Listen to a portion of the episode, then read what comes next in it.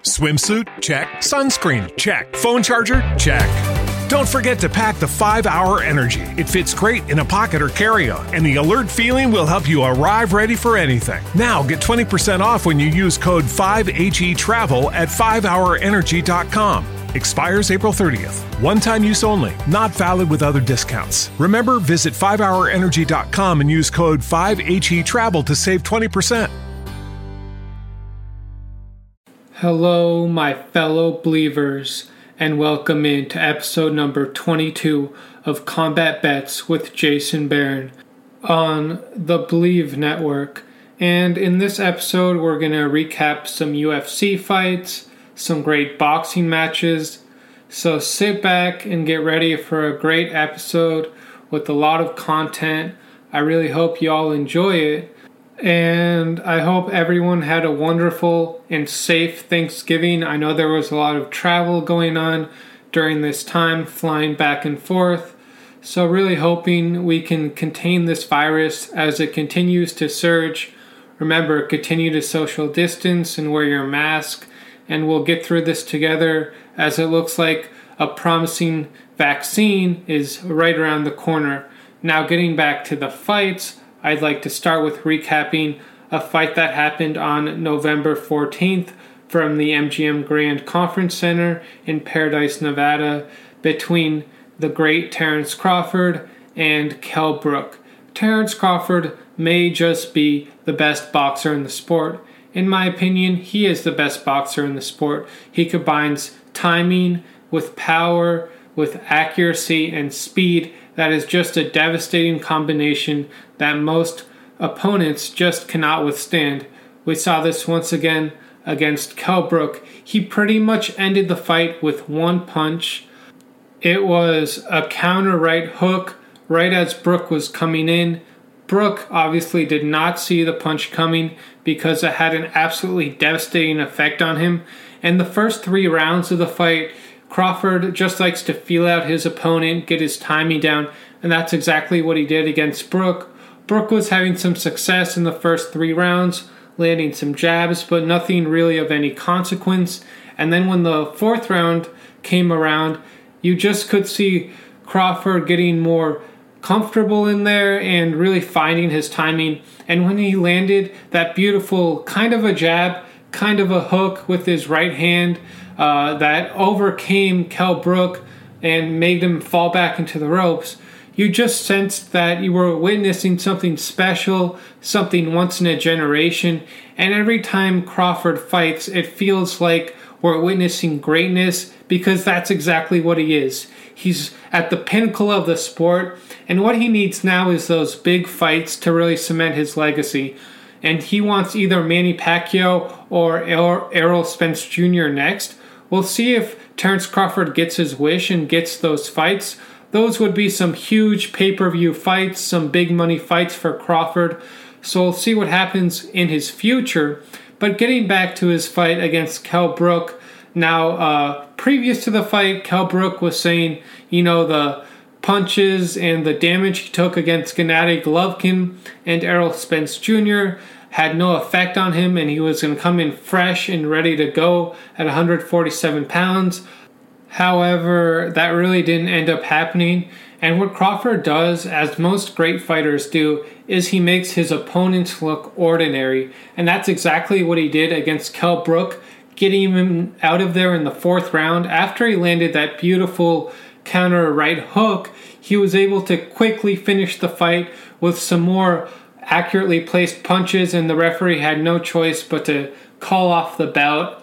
An absolutely astounding performance by Terence Crawford. And another thing that makes Terence Crawford so hard to game plan against and prepare for is that he can switch stances at the drop of a hat. He can go from orthodox to southpaw depending on how the fight's going.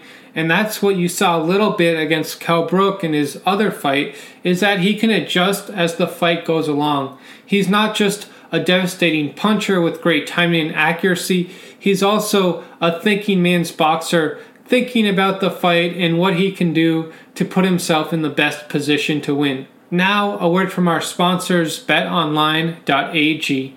The NFL season is in full swing. You might not be at the game this year, but you can still be in on the action at Bet Online. And for this weekend, I'm thinking of taking Errol Spence Jr. by decision over Danny Garcia, and I also like Jack Hermanson to get the win against Marvin Vettori.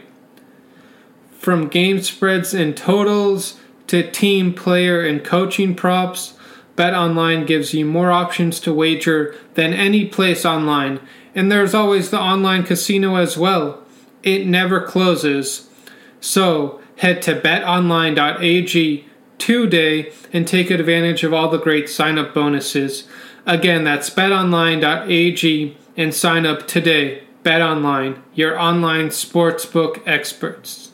Now, getting back to that Terence Crawford performance, the fight that everyone wants to see and hopefully can get made is Errol Spence Jr. against Terence Crawford. Now, of course, first, Errol Spence Jr. has to get past Danny Garcia this weekend. I'll be previewing that fight a little bit later in the show. But for Terence Crawford, he's a great boxer, but why people still doubt him is because he hasn't had that signature win against that big, high level opponent. While he was the undisputed champ at 140 pounds before moving up to welterweight at 147 pounds, he still isn't considered, you know, better than Canelo Alvarez, for example, because Canelo has beaten Gennady Golovkin, Sergey Kovalev. Now he'll be fighting Callum Smith, a fight that I'm really excited for, and I'm really happy that Canelo will be fighting before uh, the end of the year of 2020. And if Terence Crawford can't get in the ring against a Manny Pacquiao or an Errol Spence Jr., then maybe he thinks about going down to 140 pounds and fighting the winner of Jose Ramirez and Josh Taylor. I think that would be another big fight. So Top Rank has a lot of options with Terence Crawford. I just hope they really help out his career and get him those big fights that he really needs to establish himself as truly the best pound for pound boxer in the sport, which I currently believe he is. Now, getting back to that fight card, and in the co main event, we had Andrew Moloney, the twin brother of Jason Moloney, who we previously saw get knocked out by the monster Naoya Inoue. But Andrew Moloney had a rematch against Joshua Franco and ended up in a no contest, stopped after the third round because Joshua Franco's I believe his left eye had closed completely and he could no longer see out of it. It was ruled that it was caused by some repeated headbutts by Andrew Moloney and ruled a no contest. So hopefully they get in the ring and fight for a third time. Because even though this was ruled a no contest, I thought thought Andrew Moloney was really boxing a very smart fight, throwing a lot of jabs and uh, really keeping Joshua Franco on the outside and winning the fight. Unfortunately, his eyes swelled shut, and it wasn't clear if it was caused by punches or by the headbutt. And they did repeated replays, took a really long time, kind of took the air out of the building, and then they ruled it a no contest. So we'll see what happens if they fight a third time. But this was definitely a much better showing by Andrew Moloney. He made the necessary adjustments against a bigger fighter in Joshua Franco, not fighting as much on the inside as he did in their first fight, which was a unanimous decision win for Joshua Franco.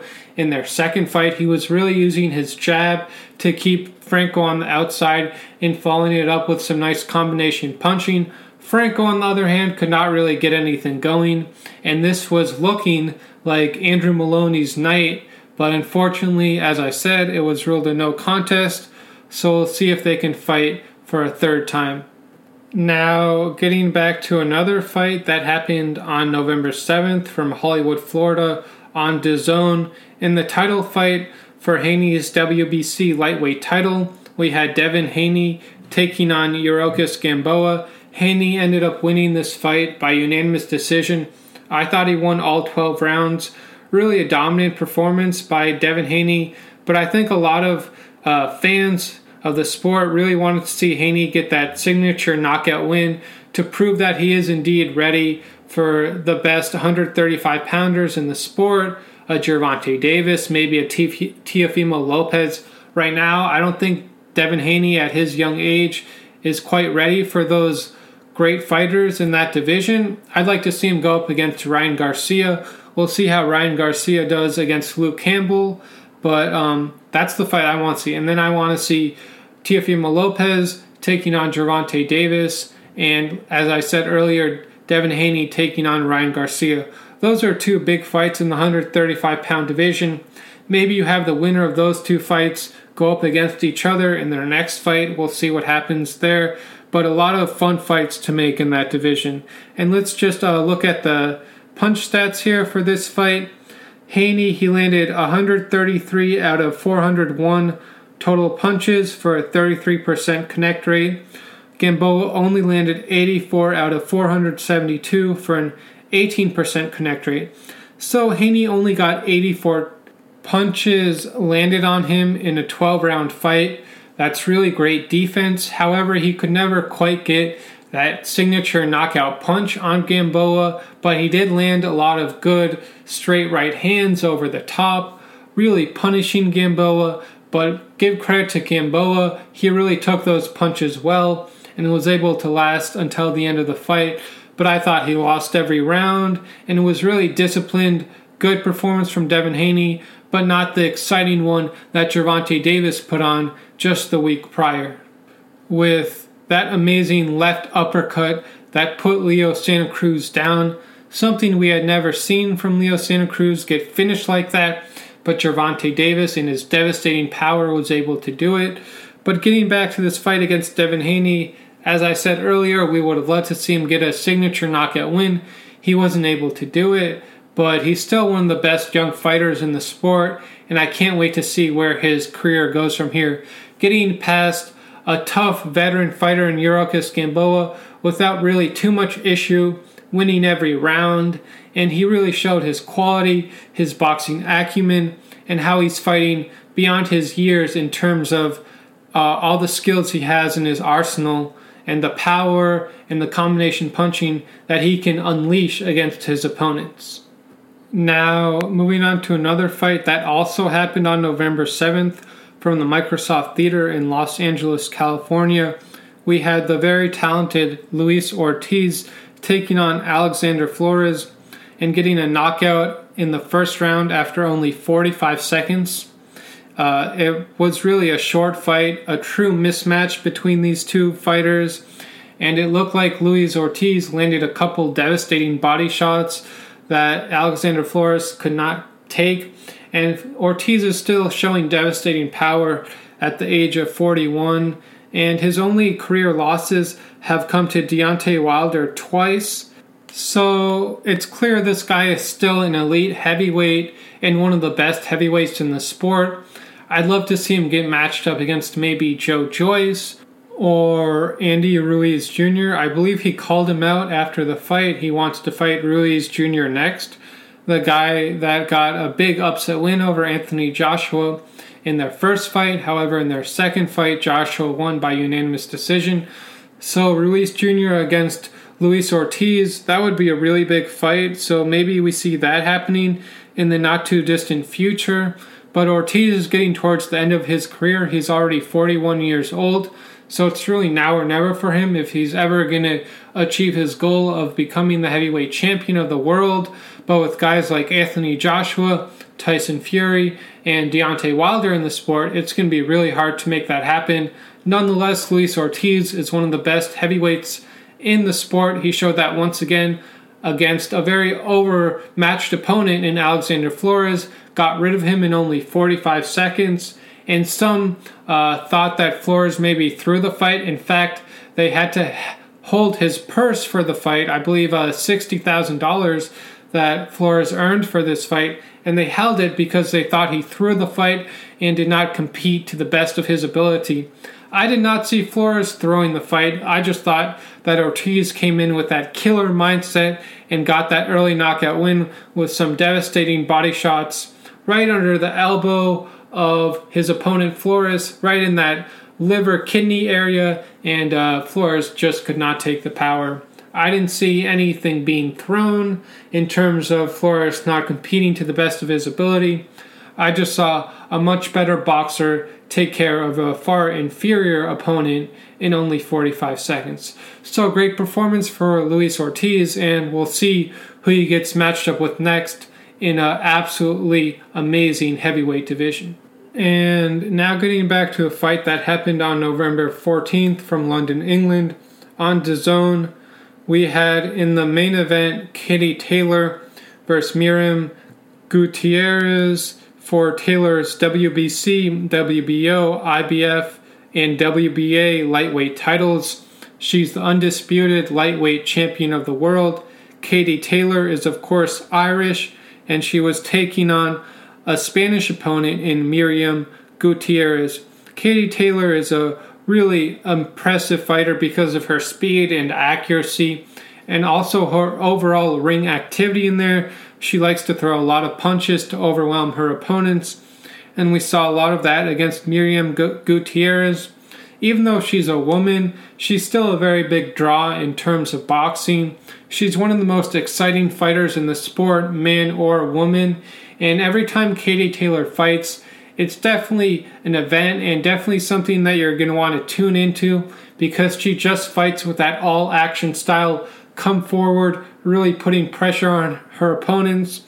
And that got her into a little bit of trouble against Delphine per- Persoon in their first fight, a majority decision win for Katie Taylor, but she cleaned up some of her mistakes in that unanimous decision win over Delphine Persoon back in August of 2020 in their rematch.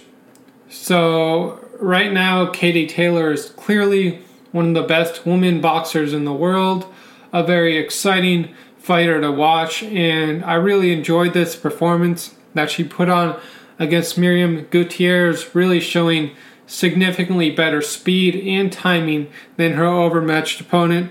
But give credit to Gutierrez for uh, lasting the whole fight and not getting knocked out. So I'm really excited to see where Katie Taylor goes from here. She's promoted by Eddie Hearn, one of the most connected promoters in all of boxing, and he's been able to match her up with some decent opponents, but she needs that big fight against perhaps one of the champions at 130 pounds. Right now, Katie Taylor is the undisputed champ at 135 pounds but maybe she could take on one of the champions at 130, maybe Terri Harper, who was in the co main event of uh, that fight card, or maybe Mikaela Mayer. I know they both probably want that fight against Katie Taylor. It would be a huge fight for women's boxing, so we'll see if they can make a fight happen between Katie Taylor and Terri Harper, or against Katie Taylor and Mikaela Mayer. I think that would do big ratings and really bring a lot of exposure to women's boxing. So we'll see if that can happen. Now, moving on to another fight card that happened on November 27th from Hollywood, Florida on DAZN. In the main event, we had Daniel Jacobs taking on Gabriel Rosado. 12 rounds, super middleweights. Daniel Jacobs has, of course, been in the ring against some great fighters like Canelo Alvarez and also against Gennady Golovkin. So he's really fought the best middleweights in the world. And even though he lost both those fights by unanimous decision, he still had moments in those fights where he was going back and forth with some of the best fighters in the world. So a lot of people expected he would get past Gabriel Rosado without too much uh, trouble but it was a lot more competitive fight than most people would have predicted, and it also wasn't that exciting of a fight because neither boxer was really throwing a lot of punches or really giving you a lot of ring activity that you would have liked to see in a fight between two pretty decent middleweights. However, for Gabriel Rosado, he put on a really great performance, and with this performance, he's going to set himself up for maybe some more big fights in the future. But for Daniel Jacobs, he really didn't do himself any favors. He should have got past Gabriel Rosado with more ease. But I thought Rosado, who is right now being trained by Freddie Roach, one of the best trainers in the history of boxing, uh, Gabriel Rosado, he really showed great boxing acumen and really great boxing discipline. He wasn't cut in this fight, as we've seen before in some of Rosado's other more violent fights, like the one against Gennady Golovkin, one of the most brutal fights I've ever seen. Really, a lot of punishment that Rosado took against Golovkin. But this fight against Daniel Jacobs did not have that level of violence, that level of excitement. It was really a pretty tame fight, as both boxers were just kind of pot shotting each other, not really throwing a lot of punches. And that's why it was a split decision because it was a very close fight. I definitely could see the argument for Rosado winning. I definitely can also see if you thought that Jacobs won, that's how close it was and rightly so is a split decision win for Daniel Jacobs. But he really should have came in with more power, with more accuracy, and with more activity against a guy like Gabriel Rosado, who we've seen has glaring weaknesses against other fighters in the past. So it wasn't the best performance for him, but I'd love to see Daniel Jacobs maybe get a rematch against Sergey Derevyanchenko. I know that first fight was really close, a split decision win for Daniel Jacobs, and Derevyanchenko is one of the best middleweights. He recently lost to Jermall Charlo by unanimous decision, but he's still a top middleweight as we saw against Gennady Golovkin and Daniel Jacobs. So maybe Jacobs and Derevyanchenko come to terms on another rematch, but if that doesn't happen, we'll see uh, where Daniel Jacobs goes from here. And for Gabriel Rosado, he could get matched up against other guys perhaps a rematch against Luis Arias or even against Martin Murray or Willie Monroe Jr. These are uh, some losses. He suffered unanimous decision loss to Willie Monroe Jr., majority decision loss to Martin Murray. And now that he looks like he's cleaned up some of his weaknesses, I'd love to see him get that rematch and see if he's really improved on uh, the fighter that he was previous to the one that we saw put on a career best performance against Daniel Jacobs. It was the best Gabriel Rosado I've ever seen, very disciplined, and I thought he could have even deserved to get that upset win over Daniel Jacobs. He didn't quite get it on the judges' scorecards, but he definitely did himself a lot of favors going up, being very competitive against the top middleweight in Daniel Jacobs, who came in with an uninspired performance and looked like he didn't really want to be there. And he said after the fight that uh, the lack of atmosphere with no fans in the arena kind of played into his performance because he couldn't really get himself hyped up for the fight and get ready to put on a great performance. But I think that's something that also separates the great boxers from just the decent ones is the ability to block out everything fans are not in the stands and just put on a great performance because you owe it to yourself after all your hard training to do it. And we saw that with Terence Crawford and you know fighters like that. It doesn't matter where the fight is or who is it is against. They're going to show up and give their best effort. I did not think that Daniel Jacobs did that, and hopefully he learns from this and comes out better and more inspired in his next fight. Now, moving on to another fight that happened from London, England on ESPN Plus.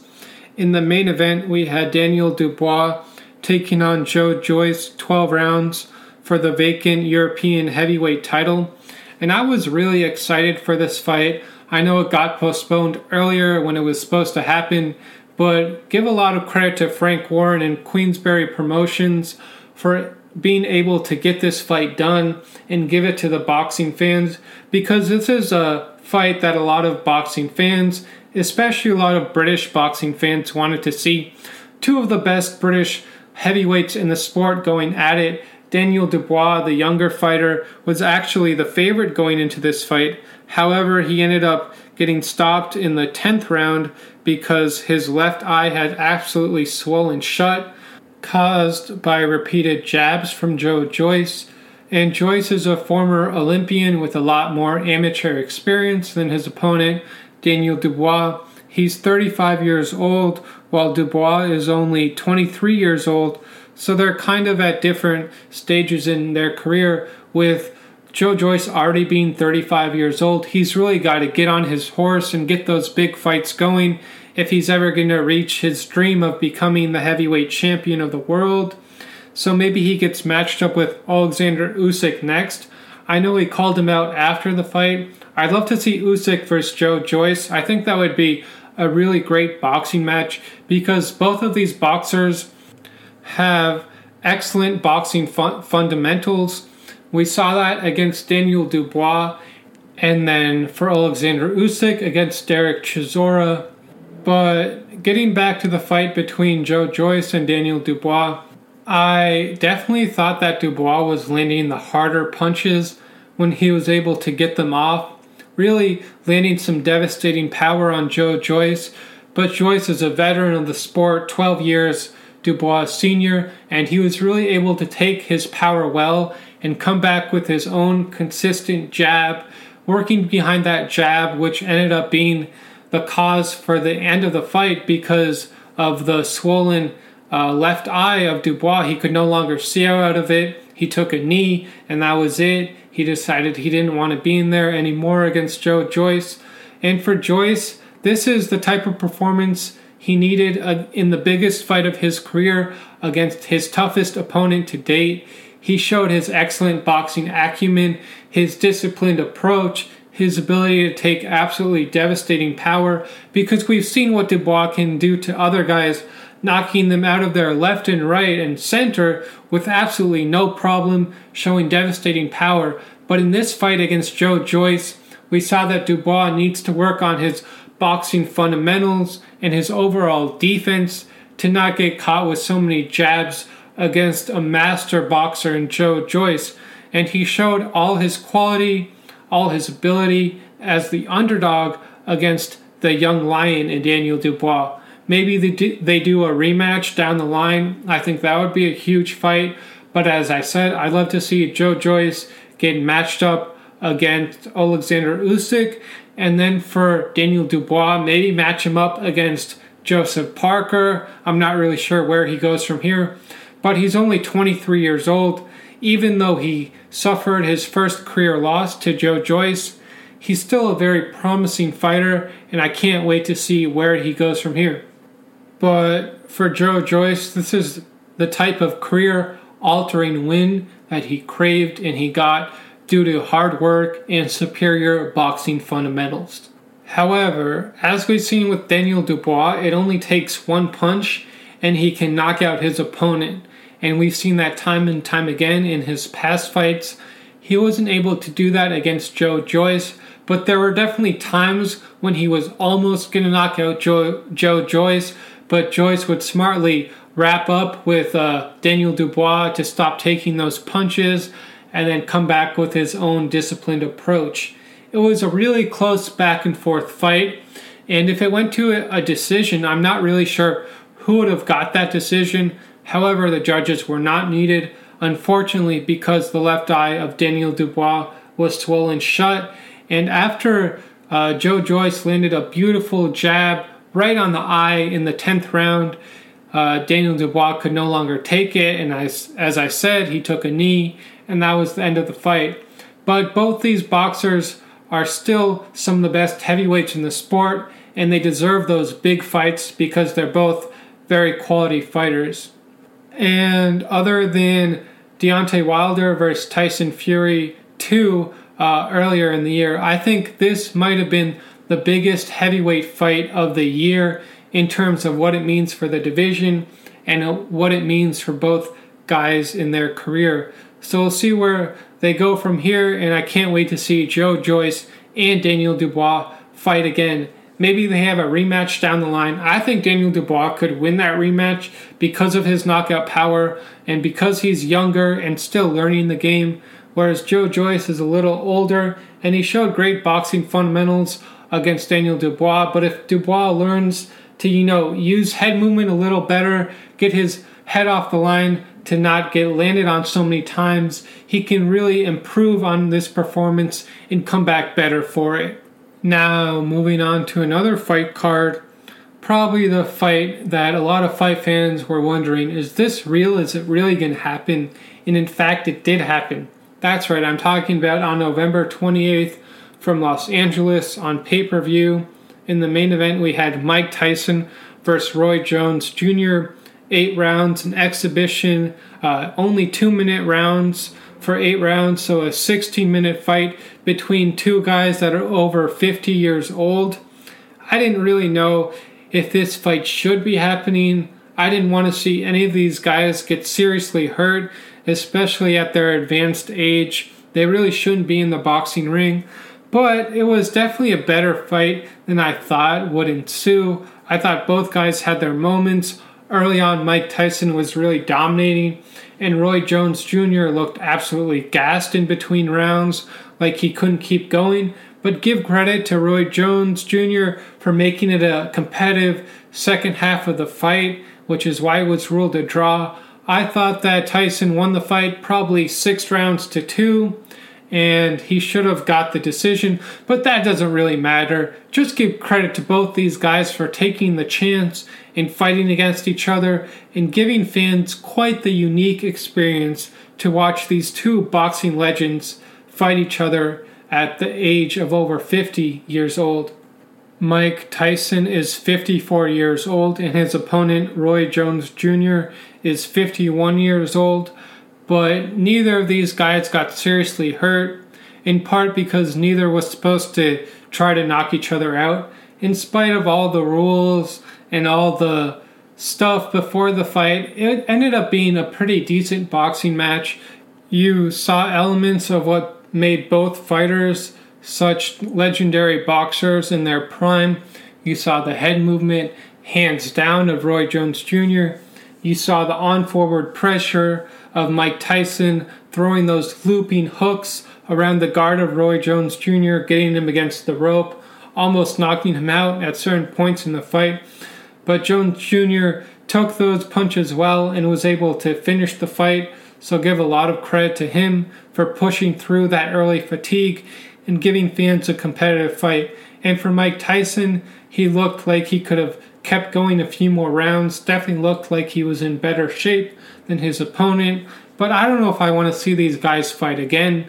I mean, they're both over 50. You don't want to see either of them get a devastating injury during a boxing match, which they're definitely more prone to because of their age.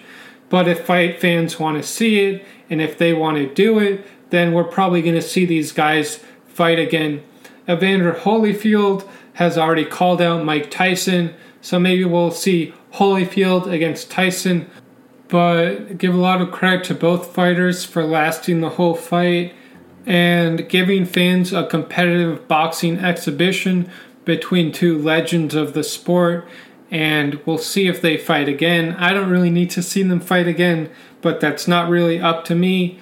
It's up to these older fighters, and if they want to continue chasing that glory that they once had in the boxing ring. And I'm sure for a fighter, nothing can bring you the joy the elation or the excitement that you get from actually fighting in a professional boxing fight or in an MMA fight. And I think that's what these guys are missing.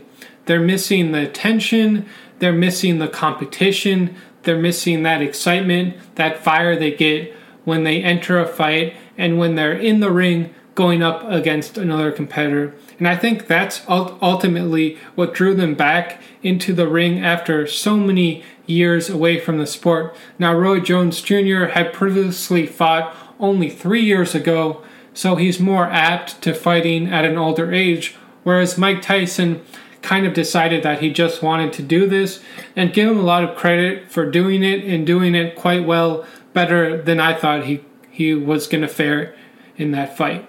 So, while it was ruled a draw, I thought that Mike Tyson won, and we'll see where both these over 50 year old athletes go from here. Now let's move on to the co main event on that fight card. It was between YouTube sensation Jake Paul and a former professional basketball player in Nate Robinson. I don't know why this fight was even licensed. I mean, Nate Robinson isn't a fighter, he's a basketball player. He's a great athlete, able to dunk, even though he has a short stature. But he showed against Jake Paul, he was just wrapping him up hoping to not get knocked out, but Jake Paul ended up getting the knockout in the second round. And Paul, even though he's a, a YouTube uh, star, he's definitely showing me that he's also quite the talented boxer. I mean, you look what he did in his previous fight, getting a first round knockout over AnEsonGib, and then in his next fight, getting a second round KO over Nate Robinson. And I don't know why they let this fight continue. Nate Robinson was down twice uh, before he got knocked out cold in the third knockdown. The referee never should have allowed him to continue fighting.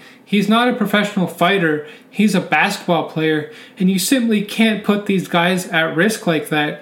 So the referee definitely should have stopped the fight before the third knockdown, probably after the first knockdown, but definitely after the after the second knockdown, and there was no need for him to get knocked out cold like he did in uh, the third knockdown. So very unfortunate scene for Nate Robinson and for Jake Paul. He's calling out guys like Conor McGregor. Uh, so we'll see if that fight can happen. It'd be a very interesting fight. I'm not sure how good Jake Paul really is. We've got to see him in there against a real fighter to really judge, uh, you know, his boxing skills. But he's shown in his first two fights that he's got really good timing and pretty decent power. But against a guy like Conor McGregor, I don't know how well he would fare, but it'd be a big money fight, so we'll see if, if that happens. And there's actually a real fight on this fight card. It was the third fight between Badou Jack and Blake McKernan. And give a lot of credit to McKernan for lasting eight rounds.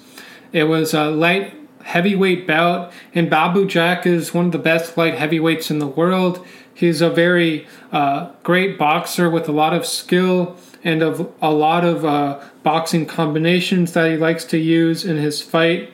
And his opponent in Blake McKernan was absolutely overmatched in this fight. He's a military man, and uh, he really showed his toughness, able to take a really big beating.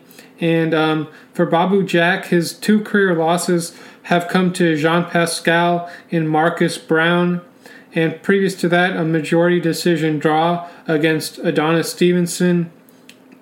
He's beat, beaten guys like Lucian Bute and Nathan Cleverly, George Groves, Anthony Dirrell, Jason Escalera. So this guy's a really quality light heavyweight, and he showed that once again against uh, Blake McKernan and uh, Badou Jack won a unanimous decision win over McKernan.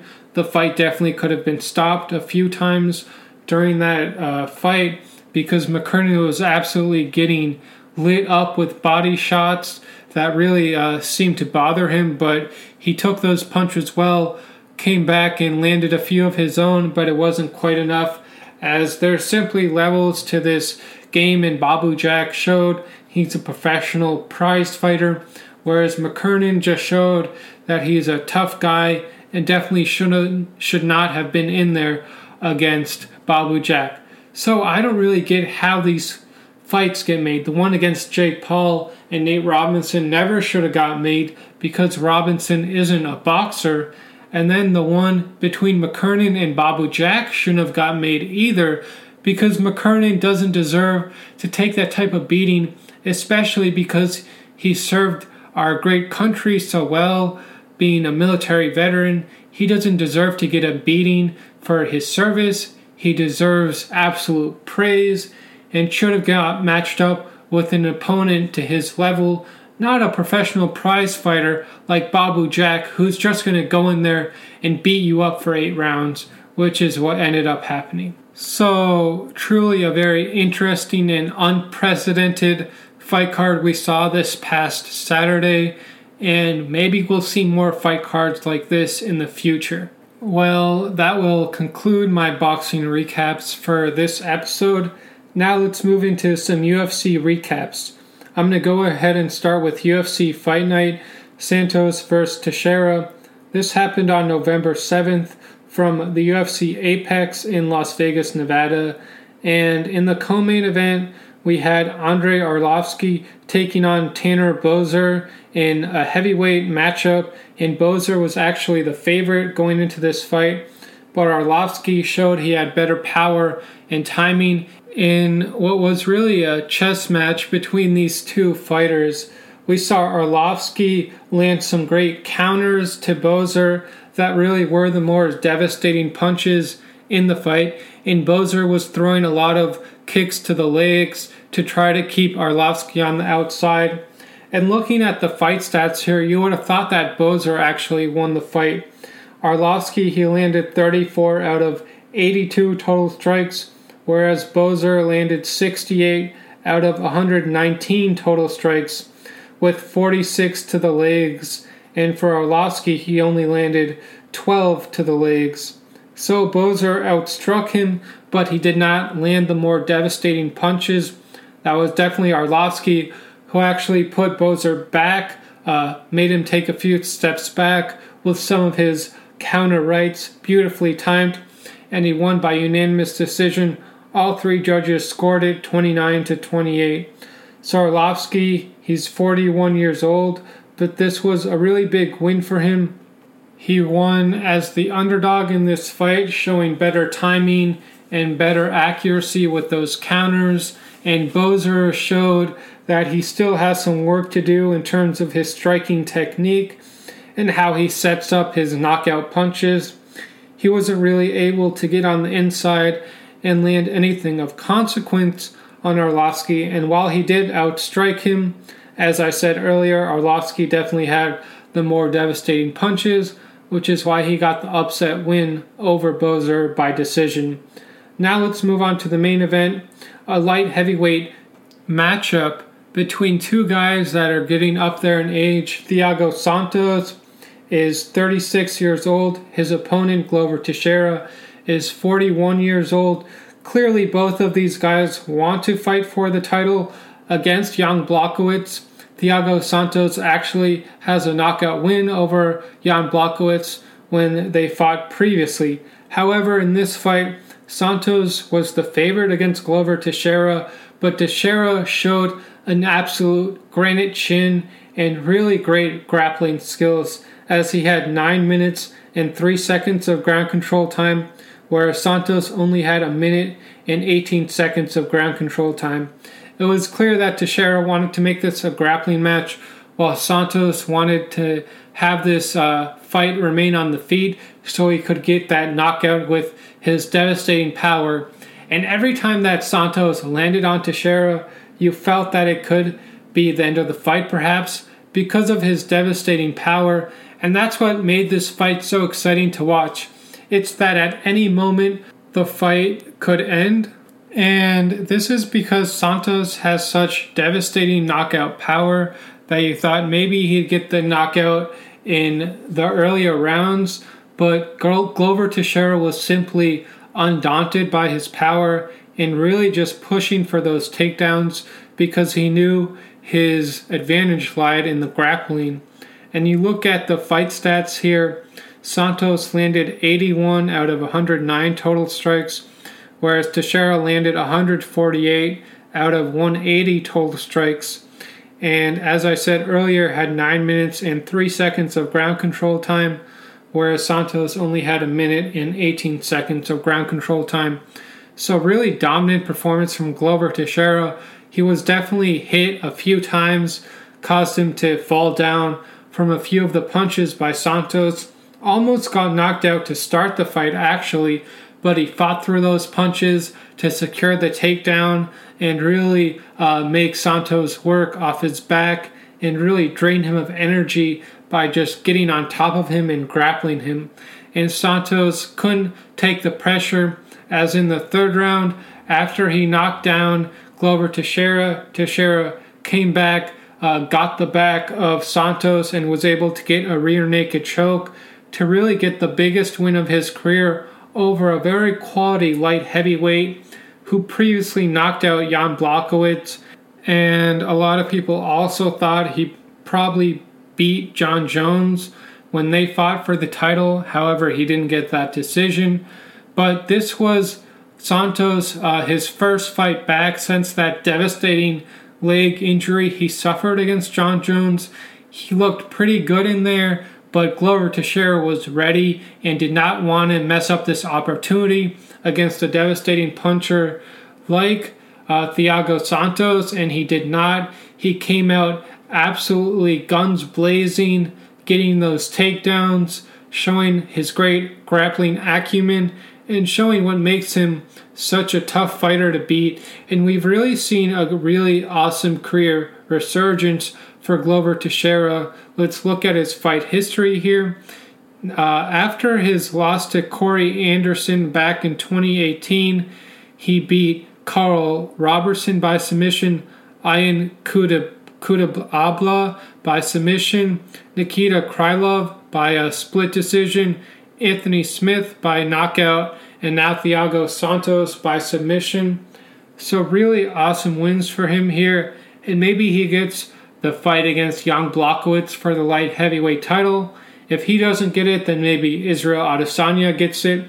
It's unclear right now uh, who's next going to fight Blachowicz for the light heavyweight title. But with Teixeira's recent performances, he's definitely put himself right in line to challenge for that title in the not too distant future. So we'll see if Teixeira versus Blachowicz happens next or if it's Blachowicz versus Adesanya. With Jon Jones now vacating his light heavyweight title, it really opens up the door for a lot of possibilities in terms of title matchups that they can make. And if Glover Teixeira doesn't fight for the title next, then he should just wait out the winner of Adesanya Blachowicz and uh, get the winner of that fight. And then for Thiago Santos, I'd love to see him get matched up against Dominick Reyes or Alexander Rakic. I think those would be both very competitive fights. And for Glover Teixeira, I'm really hoping he gets that title shot next because he's 41 years old. He's the number one contender, and he definitely deserves it after his recent performances beating Anthony Smith, really giving him quite the beating there, and then submitting Thiago Santos. He definitely deserves Jan Blachowicz next, so we'll see if they can make that fight happen. And for Israel Adesanya, he should just wait it out and give Glover Teixeira that opportunity because Adesanya is still a younger fighter and he's actually a middleweight at, that fights at 185 pounds. So he's thinking about moving up to 205 to challenge Jan Blachowicz. So we'll see if that happens. But Glover Teixeira, in my opinion, deserves the next title shot. And he looked absolutely amazing against Thiago Santos, walking through that power able to get those takedowns and able to get that submission. And it's really uh, going to be interesting to see how he fares against Jan Blachowicz. So it's clear that Teixeira still has a lot left in the tank, still is one of the best grapplers and all around fighters in the sport, and I can't wait to see him back in the octagon. And the same goes for Thiago Santos. I think this is just a blip in uh, his fight career he's going to come back stronger, more well rounded, and uh, ready for the next challenge that awaits him. Now, moving on to the next fight card. This was UFC Fight Night Felder vs. Dos Anjos. Previously, uh, Dos Anjos was expected to be fighting a Russian fighter, but that fight uh, fell through, and Felder stepped in on short notice to take uh, the fight against Dos Anjos. But let me just touch on the co-main event briefly. We had Khaos William taking on Abdul Razak Alhassan, and Alhassan was actually the favorite going into this fight against Khaos Williams, but Williams showed absolutely devastating knockout power. He uh, landed 5 out of 10 total strikes, and uh, Alhassan landed 2 out of 2 total strikes, but the fight only lasted 30 seconds as Khaos Williams was able to get him out of there rather quickly. I believe it was a counter right hand that absolutely uh, stunned Alhassan and ab- had him stiff as a board as he lost consciousness and fell to the mat. This guy Williams carries devastating knockout power, and I can't wait to see him fight again. He's clearly one of the best knockout artists in the UFC, and he's just getting started in his uh, professional MMA career. So, really hope that Dana White can match him up against a quality opponent in his next fight to see uh, how great this guy really is. Because right now it's too early to tell uh, how good he is, but we look at his fight history. Uh, his previous fight actually only lasted 27 seconds and that was his debut in the UFC back in February of 2020. He got a knockout over Alex uh, Morono, and that was, uh, as I said, it lasted only 27 seconds. So his next fight lasted all of 30 seconds, getting the knockout win over Alhassan. I can't wait to see what he does next. Clearly, uh, he's got a lot of knockout power, and he has uh, six wins by knockout in his uh, brief MMA career. He has uh, 12 career fights and one uh, decision loss back in February of 2018. But clearly, this guy is on the up and up, and I can't wait to see him in there again. Uh, probably going to get another first round knockout if I had to guess what he does next. Now, let's move on to the main event on that fight card, which was between Rafael dos Anjos and Paul Felder. And looking at the fight stats here, Felder landed 134 out of 226 total strikes. In Dos Anjos, he landed 155 out of 231 total strikes. And while their striking numbers are quite close, what ended up being the difference was the grappling of Dos Anjos, as he had 14 minutes and 15 seconds of ground control time, whereas Paul Felder only had a minute and 40 seconds of ground control time. And Dos Anjos was 6 of 22 on his takedown attempts, whereas Paul Felder was only 1 of 2 on his takedown attempts. So Dos Anjos did a beautiful job of mixing up his striking with his takedowns and really just beat up Paul Felder and really wore him out over the course of five rounds. It was a split decision win for Dos Anjos Two of the judges had it 45 to 50 uh, in favor of Dos Anjos. One fight had it 48 to 47 in favor of Paul Felder. I thought that Dos Anjos won this fight quite handedly because of his variety in his attack, getting a lot of takedowns, and also matching what Paul Felder was doing on the feet, really throwing a lot of kicks, a lot of punches, really mixing it up really well. And Dos Anjos looks like he could be a contender at lightweight now that Khabib Nurmagomedov has retired as of now. Uh, that division is really wide open, and Dos Anjos looks like he could maybe get the title. He says he wants to fight Conor McGregor next, so we'll see if they can uh, make that fight happen. I think that the winner of Dustin Poirier versus Conor McGregor should fight Rafael Dos Anjos next and uh, we'll see if they make that fight happen. And it was really a vintage performance for Rafael dos Anjos, one that he really needed after suffering two unanimous decision losses in his previous two fights to Leon Edwards and Michael Chiesa. He was able to get the split decision win over Paul Felder. And previous to that, he's also lost to Kamaru Usman and Colby Covington. He's lost to Tony Ferguson, Eddie Alvarez, uh, he's also lost to Khabib Nurmagomedov. So maybe they do a rematch between Tony Ferguson and Rafael dos Anjos. I think that would be a very exciting fight to watch. If not, maybe he gets a rematch against Leon Edwards, or as I said previously, maybe match him up against the winner of McGregor and Poirier. So a lot of options for Dos Anjos here, especially after that really dominant win he had over a very quality fighter in Paul Felder. So we'll see where he goes from here. And uh, for Paul Felder, give him a lot of credit for taking this fight on a few days' notice. And he said post fight, he was really just working on his striking, but he had uh, no grappling practice. He hadn't been in an MMA gym for months, and it really showed because uh, the grappling skills of Dos Anjos far outweighed the takedown defense of Paul Felder, and it really showed over the course of the fight as Felder could not deal with the pressure of Dos Anjos, and that's why he lost by unanimous decision. Now let's move on to the next fight card, and that was UFC 255 Figueiredo versus Perez. Uh, it was on November 21st from the UFC Apex in Las Vegas, Nevada, and there were two flyweight title fights on this uh, fight card. In the co-main event, we had the great Valentina Shevchenko taking on a very game opponent in Jennifer Maia. And what Shevchenko showed here was great versatility in her striking and also her ability to get takedowns, really showing her full arsenal in uh, this five round co main event title fight.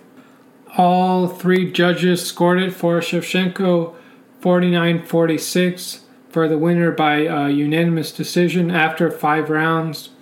And let's check out the fight stats here. Shevchenko landed 249 out of 317 total strikes.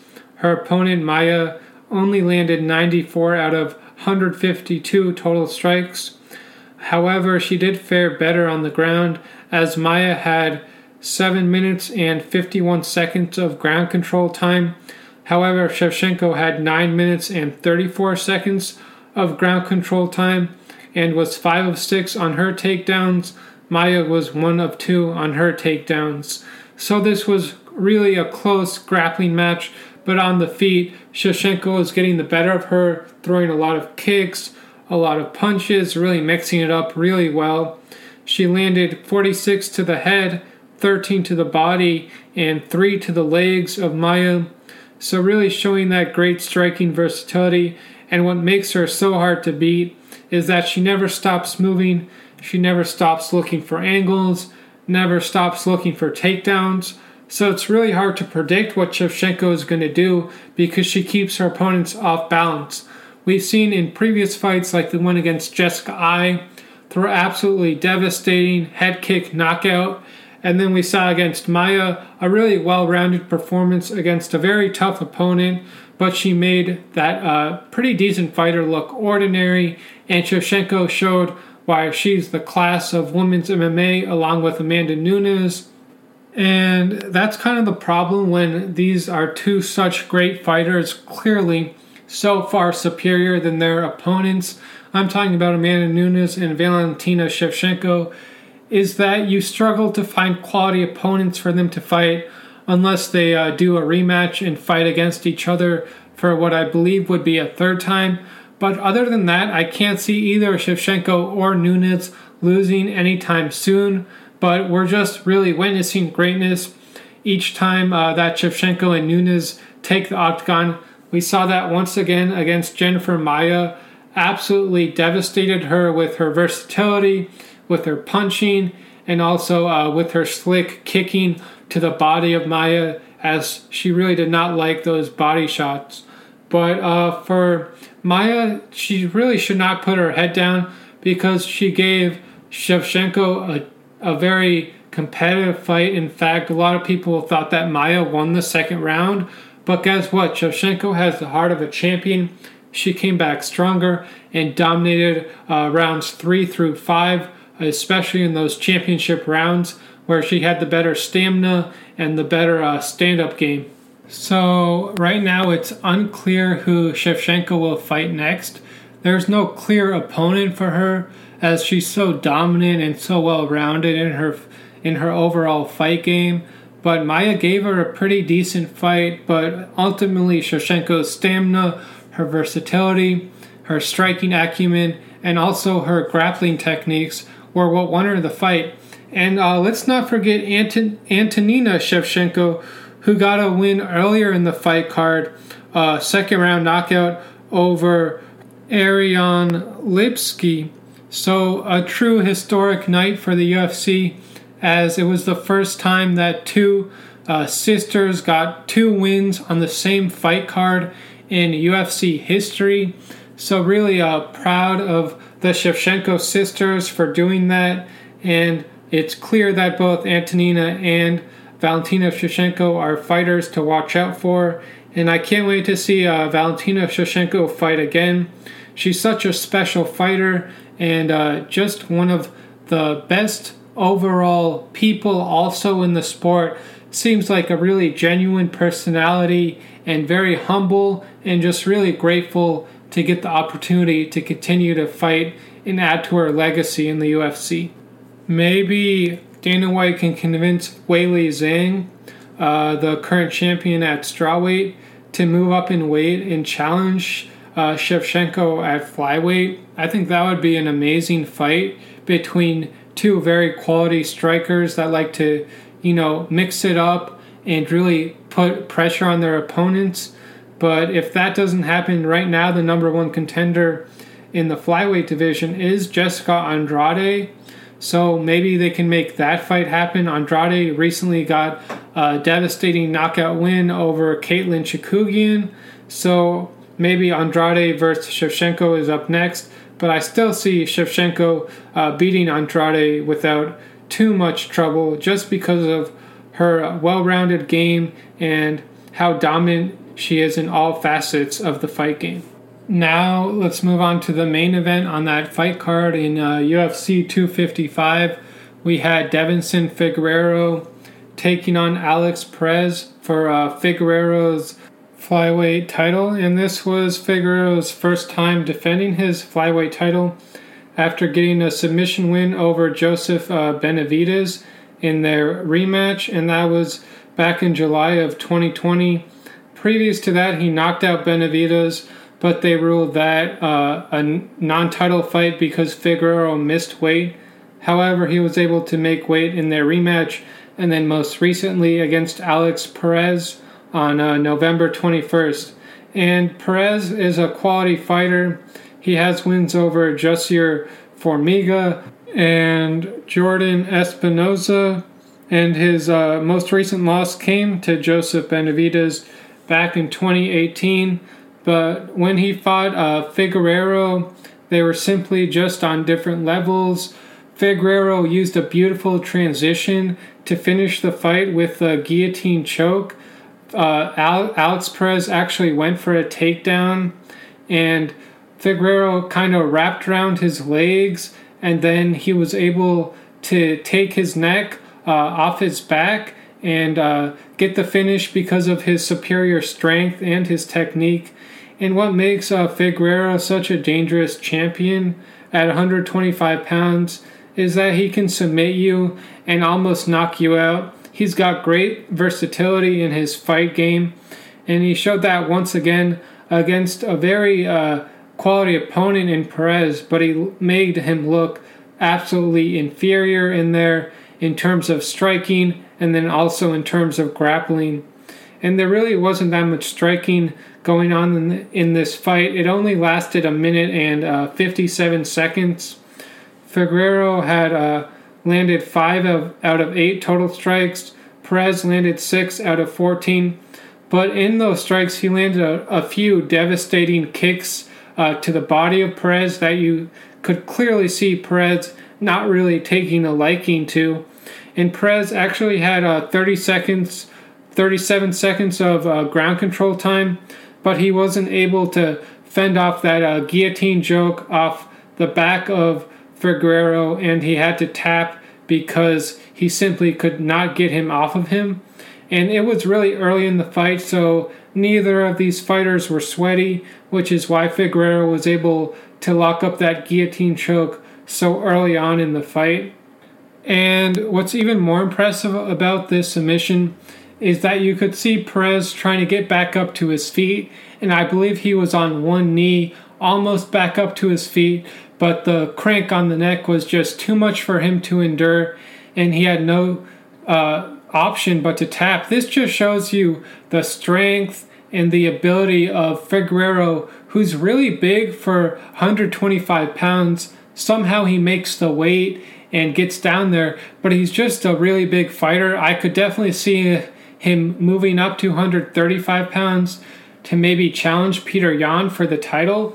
But for now, Figueiredo remains a dominant flyweight champion, and I see him winning his next fight as well, which has already been announced against Brandon Moreno. As we get closer to that fight, I'll uh, be previewing that as well.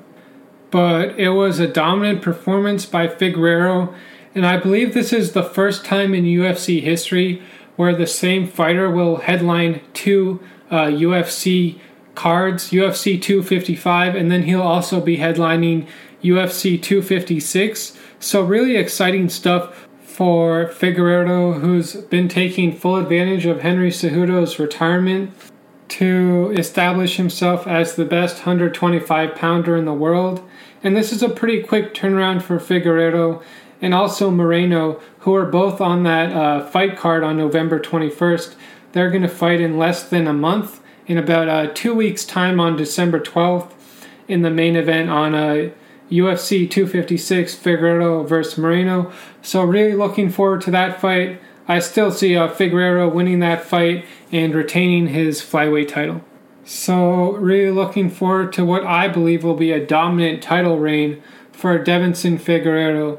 Now, let's move on to the next fight card. That was UFC Fight Night Smith vs. Clark on uh, November 28th from the UFC Apex in Las Vegas, Nevada. And the original main event got scrapped, I believe, because of uh, COVID reasons. Uh, it was supposed to be Curtis Blaydes taking on Derrick Lewis in the main event. However, that didn't end up happening, and we had Anthony Smith taking on Devin Clark in the main event. And I thought that Anthony Smith really came back really well after that beating he took against Glover Teixeira in his previous fight.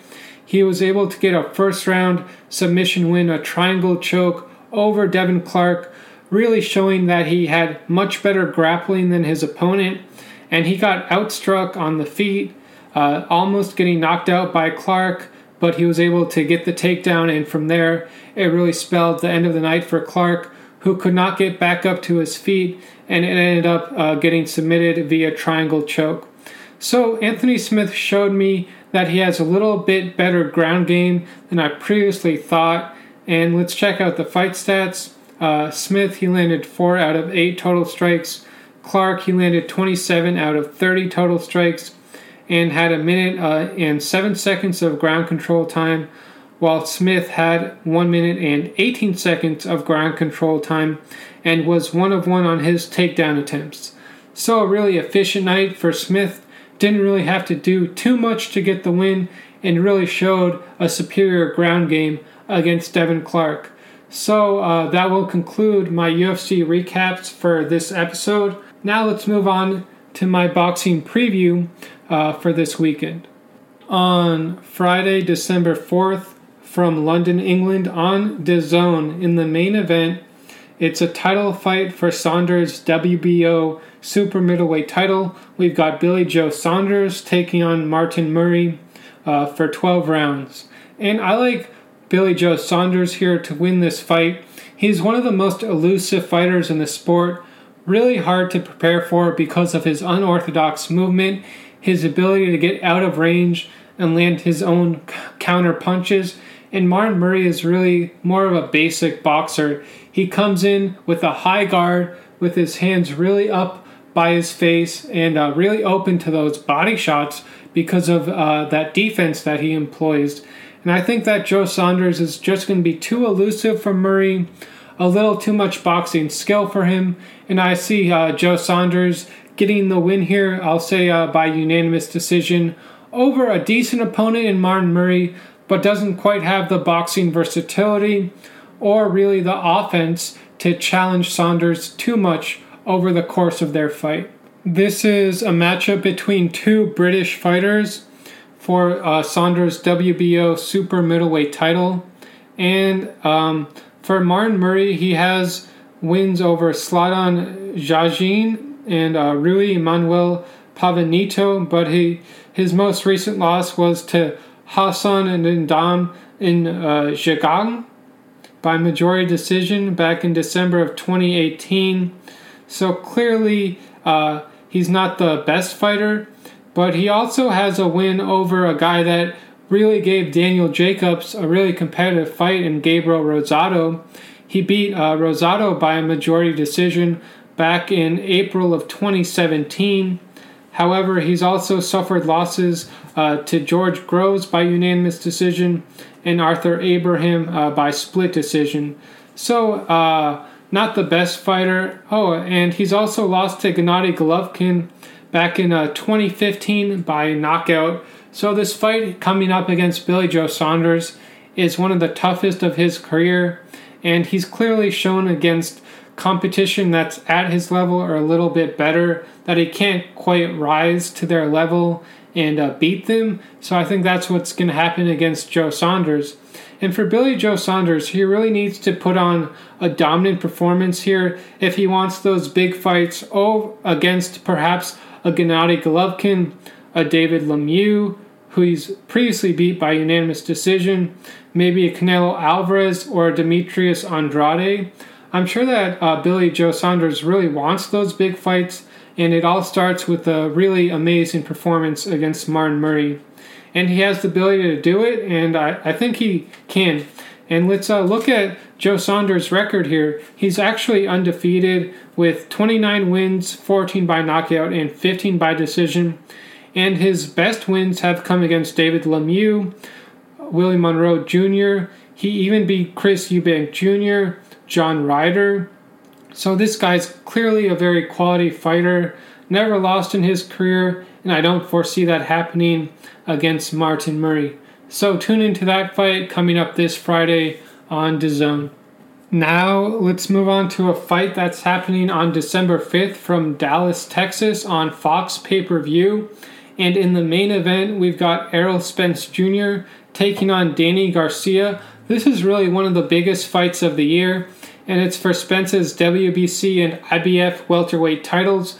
Errol Spence Jr. has not been in the ring since uh, that big unanimous decision win he got over Sean Porter. But after that win, shortly after that win, he suffered a devastating car crash. Luckily, he didn't suffer any long term injuries, but the trauma of that car crash still has to weigh heavily on his mind as he gets uh, his first fight back against a very quality opponent in Danny Garcia, who's one of the best in his division and a very quality fighter. I'd say maybe perhaps even his toughest opponent to date.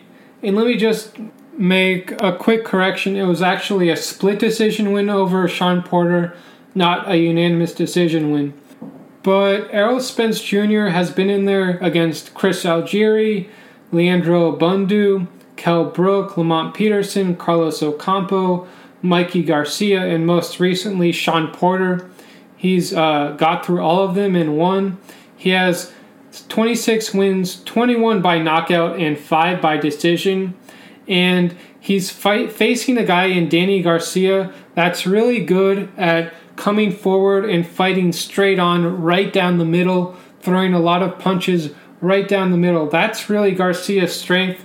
He's one of the best at punching and counter punching, and he's going to be a really tough out uh, for Errol Spence Jr.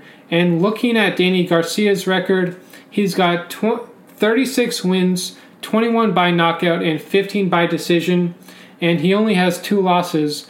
One loss came to Sean Porter by unanimous decision, the other one by split decision to Keith Thurman. So if Errol Spence Jr. can get by Danny Garcia, maybe he takes on Keith Thurman, but the fight that everyone wants to see is Terence Crawford versus Errol Spence Jr. That's one of the biggest fights in boxing. And I think if Errol Spence Jr. puts on a decent performance against Danny Garcia, then perhaps he could be fighting Terence Crawford next. So we'll see what happens there. But for Danny Garcia, he has wins over Ivan Redkach, Adrian Granados, Brandon Rios, Samuel Vargas, Robert uh, Guerrero, Paulie Malignaggi, Lamont Peterson.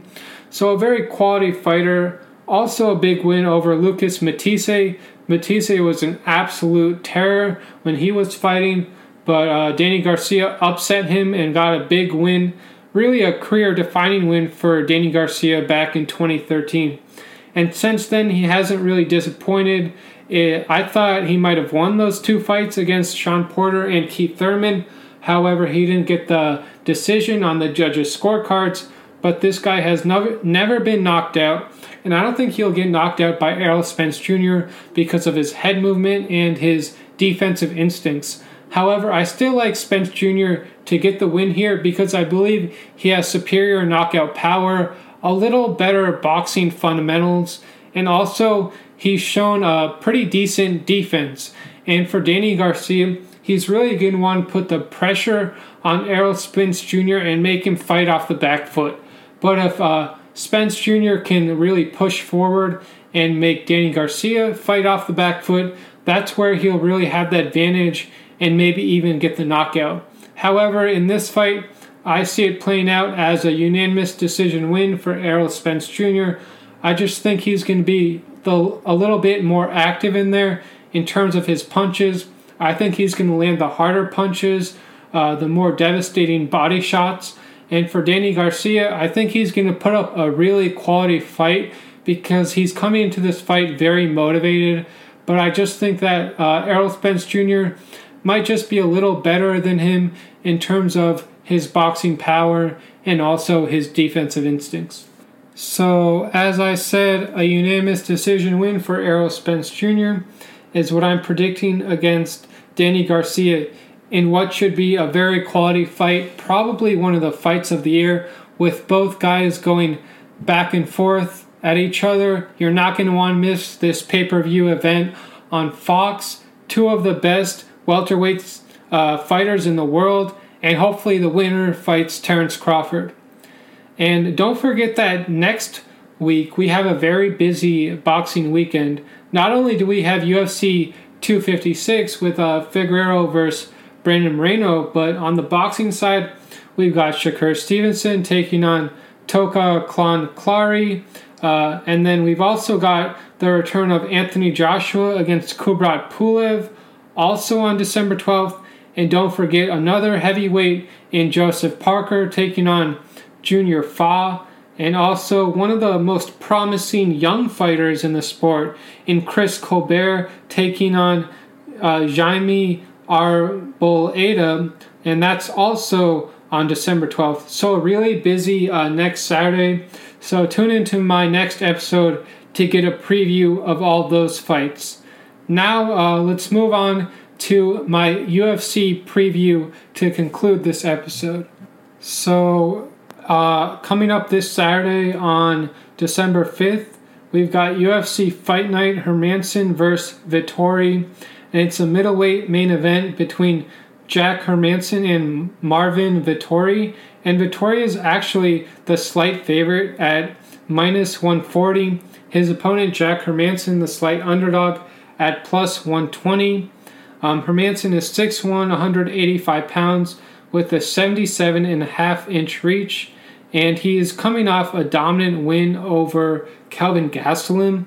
He is 32 years old. His opponent, Marvin Vettori, is 6 feet He's also 185 pounds, 27 years old, with a 74 inch reach, and he's also coming off a submission win over Karl Roberson back in June of 2020. And this is a really big fight for both of these fighters because they're both coming off wins, and the winner of this fight could end up fighting uh, for the title at middleweight uh, against Israel Adesanya. So we'll see what happens there. But I, I think Jack Hermansson's going to pull off the slight upset here. I just think his grappling is at a really high level. He showed that against Kelvin Gastelum, getting a first round heel hook submission win over him. And for Marvin Vettori, he's a little younger, doesn't have as much experience as Hermansson. And if this fight does go to the ground, which I think it will, I think Hermansson could indeed get the submission win over Vettori. And if it stays on the feet, I still see Hermansson kind of matching uh, what Vettori does on the feet in terms of throwing a lot of punches and a lot of kicks. And I think it's going to be a very competitive back and forth fight. But I think that Hermansson's experience, his submission wins, and his overall ground game is to be a little too much for Marvin Vettori to handle. But Vettori is definitely a very promising middleweight. He has 15 wins and four losses, and uh, two wins by knockout and nine by submission. So clearly, both of these guys want to get this fight to the ground and see who fares better there. So it should be a very interesting chess match between these two guys. but I'm going to go ahead and pick Jack Hermansson to get the win by split decision. And I think the winner of this fight might deserve a title shot against Israel Adesanya. I mean, you can say that Robert Whitaker deserves that next title shot, but he turned it down when it was offered to him before because he kind of just wants to rest now after getting back to back wins over Darren Till and Jared Cannonier. So the next title shot go, could indeed go to the winner of this fight between Hermansson and Vettori. So a lot riding on this fight, and uh, I can't wait to see how this chess match plays out. I think it'll be a predominantly grappling matchup, but we see sometimes in these grappling matchups that both guys are so good on the ground that it kind of cancels each other out and it becomes more of a stand up battle. So it's really anyone's guess to see uh, what happens here in this fight, but I'm going to go ahead and pick Hermansson by split decision. Well, that will conclude episode number 22 of Combat Bets with Jason Barron on the Bleav Network. Thank you so much for listening and have a great week. Kobe forever, Mamba forever, and of course, Maradona forever. Thank you so much for listening. Remember, continue to social distance and continue to wear your masks as we get through these crazy times together. And uh, enjoy your weekend and all the great fights. Thank you. Thank you for listening to Bleav. You can show support to your host by subscribing to the show and giving us a five star rating on your preferred platform. Check us out at Bleav.com and search for B L E A V on YouTube.